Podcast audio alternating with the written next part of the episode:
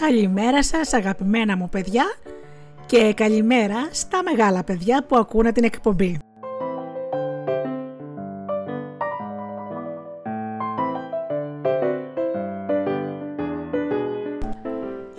Εκπομπή Φωτεινά καλημεράκια με τη Γεωργία και τη Γεωργία Αγγελή στο μικρόφωνο. Η δική μου καλημέρα για όλους εσάς που πάτε σχολείο, που πάτε στη δουλειά σας, στολισμένοι με παραμύθι, ποίημα, τραγούδια και βεβαίως παλιά παιχνίδια. Ξεκινάμε λοιπόν όπως πάντα με ένα τραγουδάκι και αμέσως μετά το, το παραμύθι μας.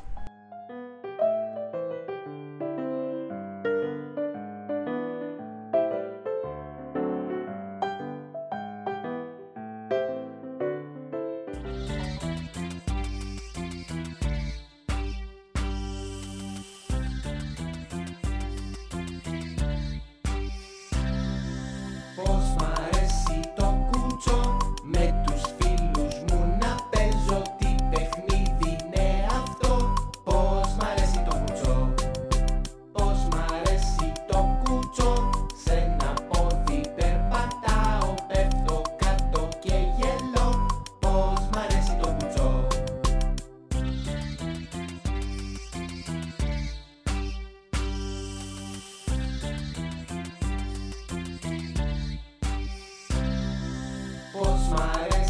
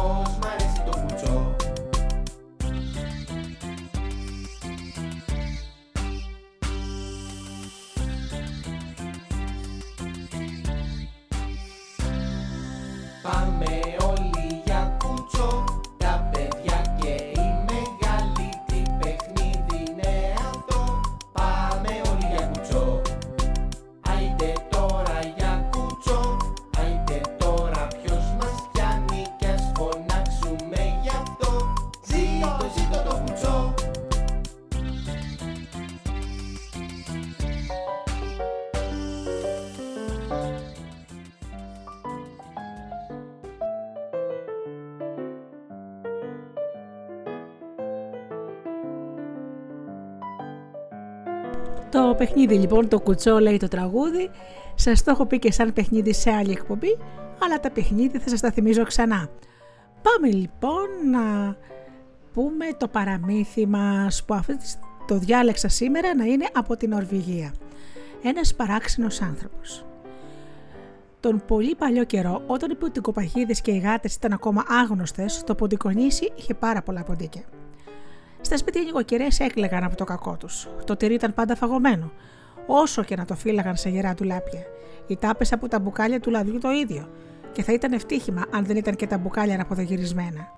Τα ψωμιά είχαν πάντα ένα στρώο τρύπες και τα τσουβάλια το αλεύρι έβρισκαν καμιά φορά φωλιές με μικρά, μικρά ποντικάκια. Τα ποντίκια ροκάνιζαν τα πάντα. Δεν τους γλίτωνε τίποτα. Στα χωράφια δεν ήταν καλύτερα οι πατάτες, τα καρπούζια, το καλαμπόκι, τα ραβίθια χάνονταν χωρίς να γίνουν καλά-καλά. Και τώρα τελευταία τα ποντίκια άρχισαν να και τις φλούδες από τα δέντρα. Σωστή καταστροφή. Οι ποντικονισιώτες ήταν απελπισμένοι. Όταν κάποια μέρα παρουσιάστηκε ξαφνικά ο σωτήρας τους. Ένας παράξενος ξένος που φορούσε χρωματιστά ρούχα και κρατούσε μια φλογέρα. Εγώ τους λέει: Αναλαμβάνω να καθαρίσω εντελώς το τόπο σας από τα ποντίκια. Μα για να γίνει αυτή η δουλειά θα μου δώσετε 100 λίρες. Βέβαια στους ποντικονισιώτες φάνηκε μεγάλο το ποσό, μα δεν μπορούσαν να κάνουν κι αλλιώς. Τέλος, ύστερα από πολλά παζάρια, συμφώνησαν να του δώσουν 50 λίρες, μα να μην αφήσει ούτε ένα ποντίκι. Και έτσι έκλεισε η συμφωνία. Ο ξένος τότε ανέβηκε σε ένα βαρέλι, έβγαλε τη φλογέρα του και άρχισε να παίζει ένα περίεργο σκοπό. Και τότε το θαύμα έγινε. Τα ποντίκια άρχισαν να βγαίνουν από τις τρύπες τους και να παρουσιάζονται κοπάδια-κοπάδια γύρω από τον παράξενο αυτό τσοπάνι τους. Πρώτα-πρώτα ήρθαν τα μικρά ποντικάκια των σπιτιών και ακολουθούσαν όλο και μεγαλύτερα, ώσπου στο τέλος ερχόντουσαν κάτι ποτικοί, μεγάλοι σαν γάτες, και κατόπιν ακολουθούσαν τελευταία κάτι μεγάλα χωραφίσια ποντίκια με φουντοτή ουρά, αυτά που σε μερικά μέρη τα λένε λαγόγερους. Και όσο αυτός έπεσε στη φλογέρα, όλο έρχονταν. Κάποια στιγμή ανέβαιναν και πάνω του και γονόταν μέσα στα ρούχα του, και κάπου κάπου τον έγλυφαν κιόλας, με αυτός στεκόταν αδιάφορος. Η δουλειά αυτή κράτησε πολλή ώρα. Τα ποντίκια έγιναν χιλιάδες. Κατά το απόγευμα άρχισαν επιτέλους να αραιώνουν αφού γέμισε η πλατεία εκεί και πέστασαν γύρω σπιτιών. Και όταν πια ο ξένος έκρινε πως είχαν μαζευτεί όλα τα ποντίκια, σηκώθηκε από τη θέση του και ξεκίνησε για την παραλία, ενώ τα ποντίκια τον ακολουθούσαν όπως ακολουθεί τον τσοπάνι το κοπάδι. Στα πέντε μεγαλύτερα που πήγαν μπροστά, κρέμεσε μάλιστα και ένα κουδουνάκι, και όλοι γελούσαν με αυτό το παράξενο σκοπάδι. Έτσι σιγά σιγά έφτασαν στη θάλασσα. Εκεί ο ξένος έβγαλε τα ρούχα του, μπήκε στο νερό και εξακολούθησε να προχωράει μέσα, ενώ συγχρόνως δεν σταμάτησε να παίζει τη πλουγέρα του. Τα ποντίκια τον ακολούθησαν πάντα από πίσω. Και αυτά στο νερό. Και έτσι πνίγηκαν όλα. Και από τότε αυτό το μέρος το είπαν ποντικοθάλασσα. Ο παράξενος άνθρωπος, αφού τελείωσε έτσι λοιπόν τη δουλειά του, γύρισε πίσω στην πολιτεία που ήταν το συμβούλιο και ζήτησε την πληρωμή του, όπως είχαν συμφωνήσει. Τώρα όμως που οι ποντικονισιώτε έβρισκαν βαριά την πληρωμή και με διάφορες προφάσεις ήθελαν να δώσουν στον ξένο μόνο 20 λίρες, εκείνος τους λέει: Για τόση δουλειά ε, μου δίνετε τόσα λίγα, και αυτοί του είπαν: Ε, δεν ήταν και τίποτα σπουδαίο, είναι ντροπή να ζητάς 50 λίρες. Εκείνος με διαμαρτυρήθηκε για την αδικία. Δεν πήρε τίποτα και έφυγε θυμωμένος και φοβερίζοντας. Και πέρασε καιρός. Ήρθε το καλοκαίρι που υποτικονίσει, ήταν πλέον οι μέρες που γινόταν το αλόνισμα και όλοι οι νησιώτες ήταν στα λόνια. Ποντικός δεν βρισκόταν στο ποντικό νησί ούτε για δείγμα. Ο κόσμος είχε ησυχάσει από αυτό το φοβερό βάσανο. Ένα μεσημέρι όμως το αλονάρι, ενώ εκείνοι γύριζαν με τα δοκάνια στα, στα λόνια τους, ο παράξενος άνθρωπος παρουσιάστηκε πάλι. Αυτή τη φορά φορούσε διαφορετικά ρούχα και μαύρα γυαλιά και κανείς δεν τον γνώρισε. Κάθισε τότε στην άκρη του χωριού, έβγαλε άλλη φλογέρα και άρχισε ένα σιγανό σκοπό. Και τότε έγινε δεύτερο θαύμα. Από τα σπίτια έβγαιναν τώρα κότες, πετινοί, πάπιες, χίνες, κούρκες, κούρκοι, γαλοπούλες και όλα μαζεύονταν ήσυχα ήσυχα πάνω στον άνθρωπο.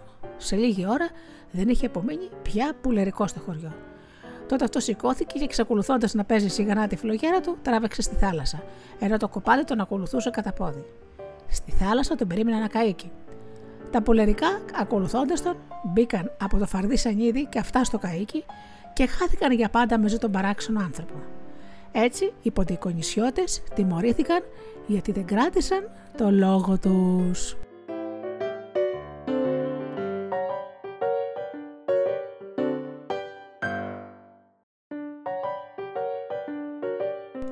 Έτσι λοιπόν είναι παιδιά μου. Όποιος δεν κρατάει το λόγο του και φέρεται έτσι, όπως φερθήκανε αυτοί οι άνθρωποι στον ευεργέτη τους, στο τέλος πάντα χάνουν. Αυτό είναι νόμος της ζωής.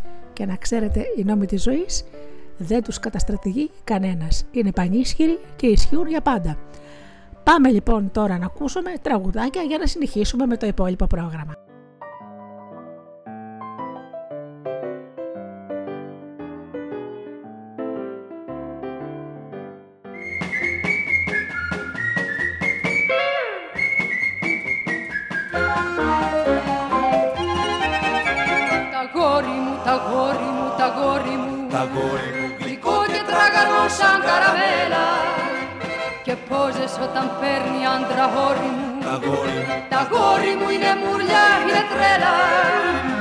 Χιλάκι, πέτρο, κέρασο και μάγουλο βερίκοκο Ρίκο, ρίκο, ρίκοκο, ρίκοκο, ρίκοκο Ρίκο, ρίκο, ρίκοκο, ρίκο, ρίκοκο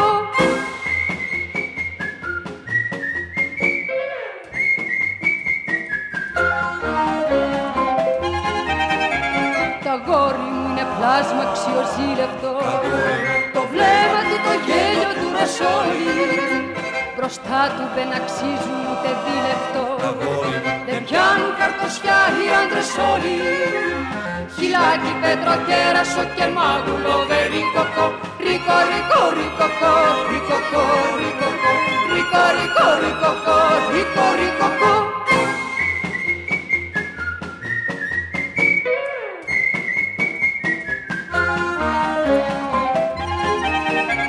ανήσυχο θερμό αιμοζησάνιο γεμάτο πλόκα αίσθημα μεράκι.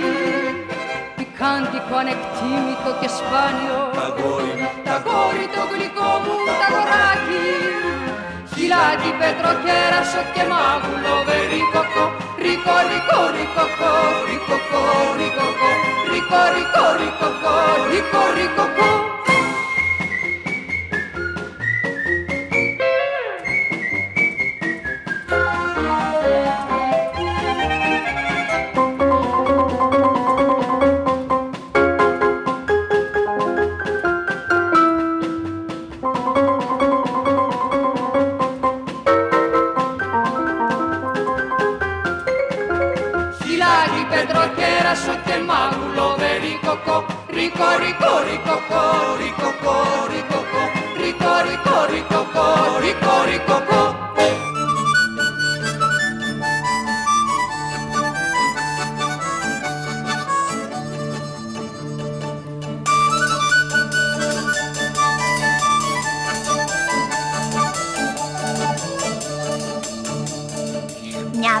ήταν μόνη της σε θάλασσα γαλάζια.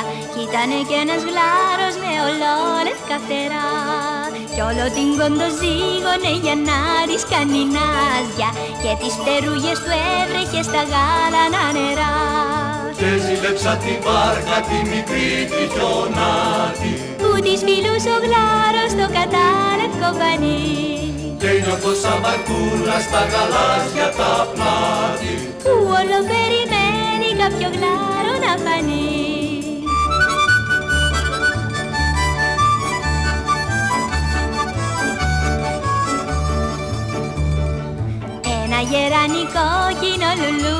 λουλούδισε στη γλάστρα κι ήρθε μια πεταλούδα που πετούσε σαν τρελή.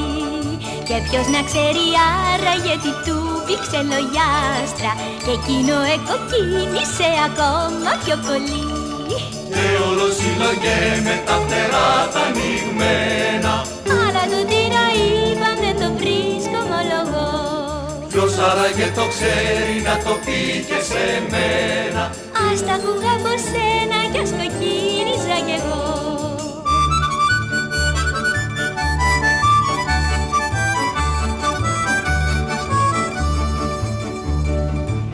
στο φεγγάρι ασήμωσε της λεύκας μας τα φύλλα που στέκονταν ακίνητοι εκεί στην ερημιά. Κι όταν ο μπάτης φύσηξε της ήρθαν να τριχύλα κι αμέσως τρεμουλιάσανε τα φύλλα τα σημιά και όλο συλλογέμαι, συλλογέμαι πως κάτι. Πρέπει να είπε ο μπάτης μυστικό μες στα κλαδιά.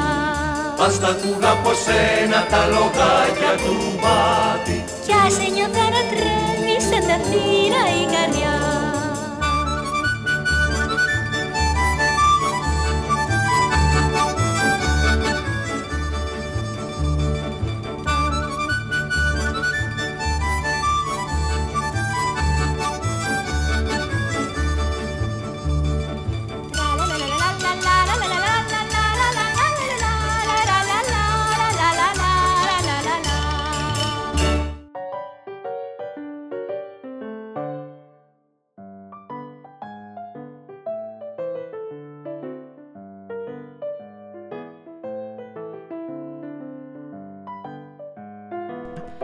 τώρα παιδιά μου, μικρά και μεγάλα, θα σας πω ένα ποίημα του Γεωργίου Σουρή.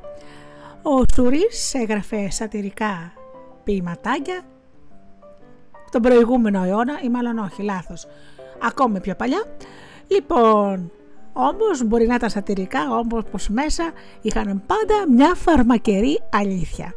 Και τώρα θα σας διαβάσω τις διαχύσεις. Ένας στον άλλον περιγελά με ψευτοδιαχύσεις τι κάνετε, πολύ καλά, του λόγου σας επίσης. Πώς είναι ο πατέρας σας και η σεβαστή μητέρα σας; Πώς είναι το μωρό σας και ο γεροπεθερός σας; Πολύ καλά. Αχ πως χαίρο, ευχαριστώ το ξέρω. Και λέγοντας πως χαίρετε σας αποχαιρετά και εσείς βεβαίως ξέρετε πως δεν ενδιαφέρεται για τούτος που ρωτά.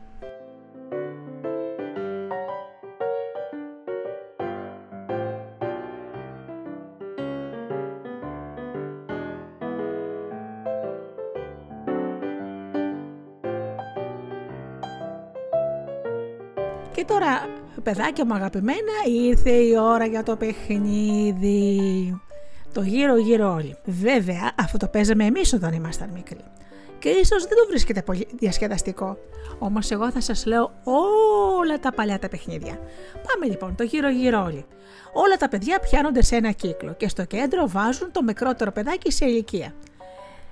Πιάνονται λοιπόν χεράκι χεράκι και αρχίζουν να γυρίζουν γύρω γύρω και να τραγουδάνε. Γύρω γύρω όλοι στη μέση ο Μανώλης, χέρια πόδια στη γραμμή και όλοι κάθονται στη γη. Και τσουπ τότε όλα τα παιδιά του κύκλου κάθονται κάτω και μετά σηκώνονται και συνεχίζουν. Και ο Μανώλης στο σκαμνί και τότε το μικρό κάθεται και αυτό και μετά αλλάζουν. Είναι βέβαια ένα παιχνίδι για πολύ πολύ μικρά παιδάκια όμως να ξέρετε ότι ό,τι παιχνιδάκι παίζεται με, κυκλικούς, με κυκλικές κινήσεις είναι παιχνίδια τα οποία είναι κοινωνικά και χρειάζεται τη συμμετοχή πολλών ανθρώπων. Γι' αυτό και τα δημοτικά τραγούδια είναι τόσο πολύ καλά και κάνουν τον άνθρωπο να χαίρεται. Είναι ένας κοινωνικός χορός ε, το τσάμικο, το καλαματιανό, ε, τα σιρτά, τα νησιώτικα που πιάνονται όλοι χέρι-χέρι και χορεύουν γύρω-γύρω. Είναι χωρί που προάγουν τη χαρά, την κοινωνικότητα και την αγάπη μεταξύ όλων. Πάμε ακόμα λοιπόν ένα τραγουδάκι και τώρα θα σας πω μετά ένα παλιό επάγγελμα.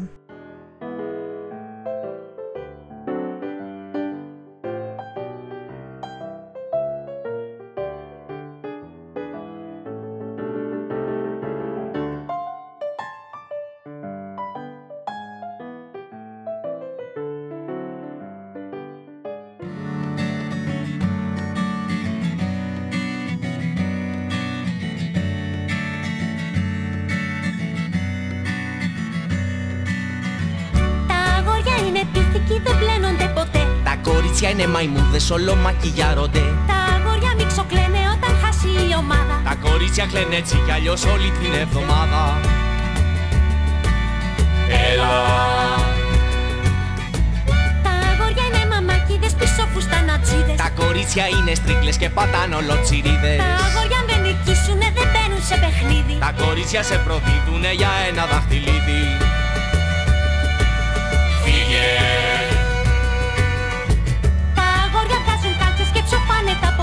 Τα κορίτσια μπογιατίζονται για δυο μικρά πιπικιά Τα αγόρια εξτασιάζονται με ψεύτο κατζετάκια. Τα κορίτσια βάζουν ρούχα σε σκυλάκια και γατάκια. Έλα. Αχ ρε παλιομίσο Γόρια την τραβάνια σας τα γόρια την τραβάνια σας τα γόρια Αχ βρε παλιομίσο Γόρια την τραβάνια σας τα γόρια την τραβάνια σας τα γόρια Αχ βρε παλιομίσο Γόρια την τραβάνια σας τα γόρια την τραβάνια σας τα γόρια Έκανες ξανά να λέει το κοριτσάκι σου.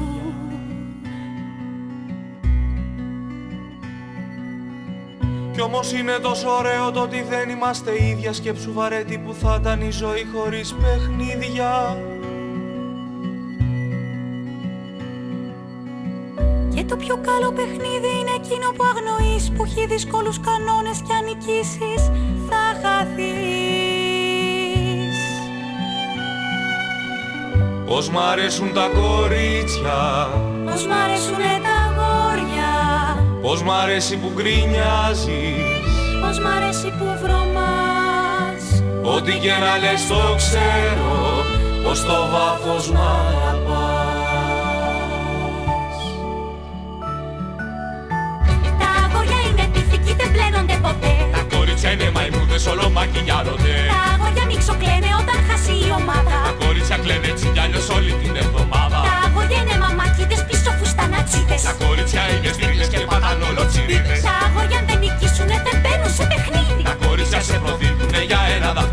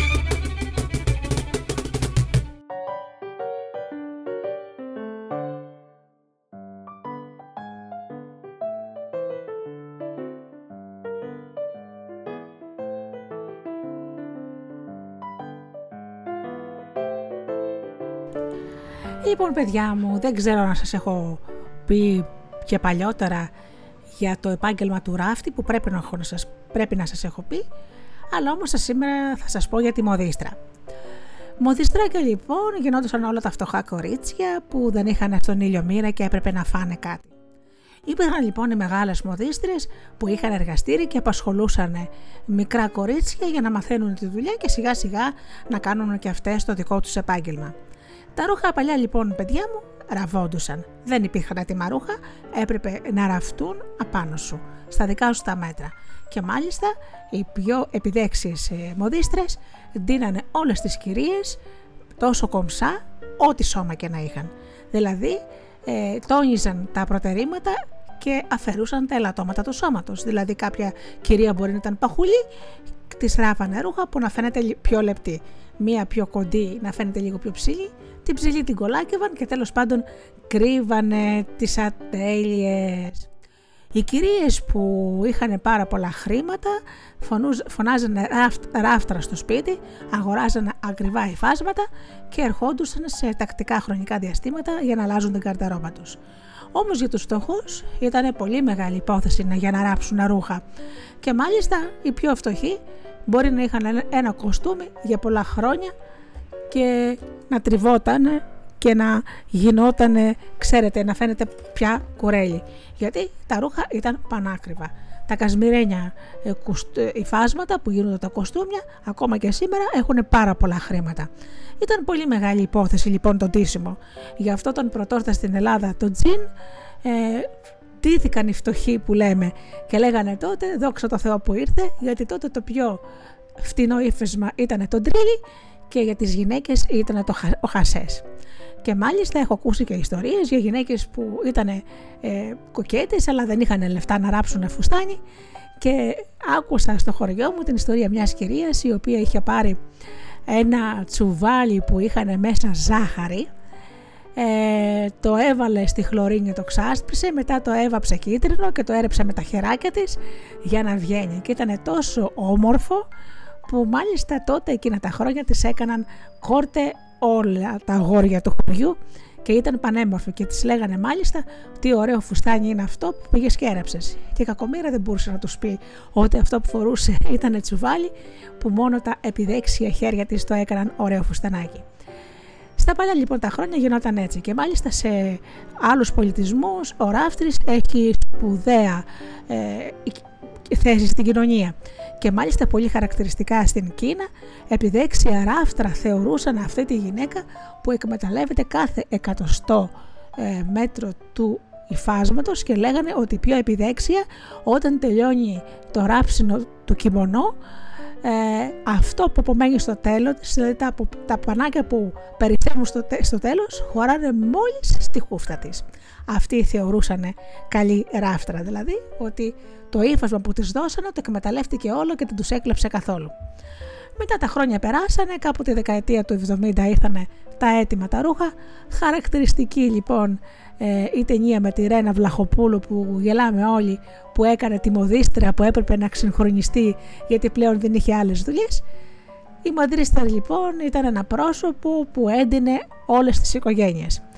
Κάποιες γυναίκες έκαναν χρήματα και σπίτια από αυτό. Ήταν λοιπόν ένα επάγγελμα παλιό που δυστυχώς τώρα είναι σπάνιο και ξέρετε είναι πλέον η υψηλή ραπτική. Δηλαδή μόδιστροι και μοδίστρες που έχουν οίκους μόδας που τα ρούχα τους δυστυχώς είναι απλησίαστα για μας τους πληβίους. Για μας λοιπόν είναι τα έτοιμα. Το ρούχο που ρεύεται πάνω σου έχει ανεκτήμητη αξία, το ύφασμα είναι καλό και μπορεί να το έχεις πάρα πάρα πολλά χρόνια αν δεν αλλάξει σώμα.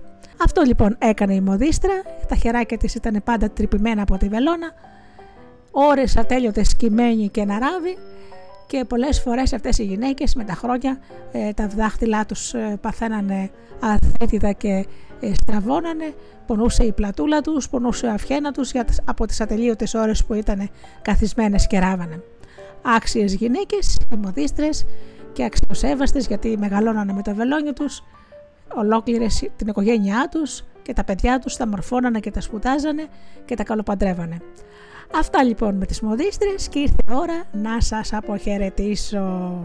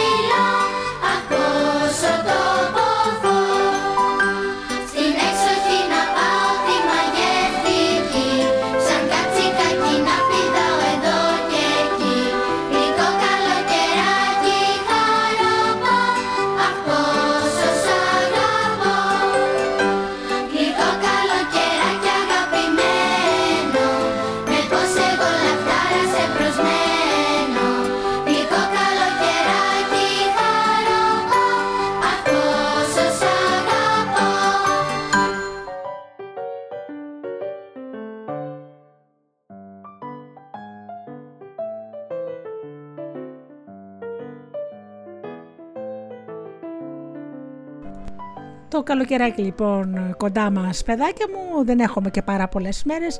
Σε λίγες μέρες βγαίνει ο Μάης. Ε, έχετε για λίγες μέρες ακόμα τον Ιούνιο για μαθήματα και μετά ξεκινάει το γλυκό καλοκαιράκι που γλυκό βέβαια είναι μόνο για εσάς τα παιδάκια γιατί για μας τους μεγάλους ε, για όλες οι μέρες του χρόνου είναι εργάσιμες εκτός από τις ελάχιστες μέρες που παίρνει κάποιος άδεια.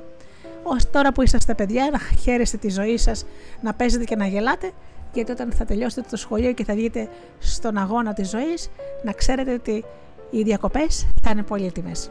Να κάνετε την κάθε μέρα σας χρήσιμη, να αγαπάτε τον εαυτό σας, κάθε μέρα να γίνεστε καλύτεροι άνθρωποι, κάθε μέρα να μαθαίνετε κάτι καινούριο, να περνάτε δημιουργικά τις ώρες σας, μη στενοχωριέστε, μη κλαίτε. Η ζωή είναι δύσκολη για όλους. Αυτή είναι η ζωή. Τι να κάνουμε τώρα. Να χαμογελάτε. Να χαμογελάτε στον εαυτό σας, να τον αγαπάτε τον άνθρωπο που βλέπετε κάθε μέρα στον καθρέφτη και μην νοιάζεστε. Η αγάπη είναι ένα φως που σας περιτριγυρίζει και σίγουρα να ξέρετε ότι αυτό θα σας βγει μόνο σε καλό. Καλή σας ημέρα!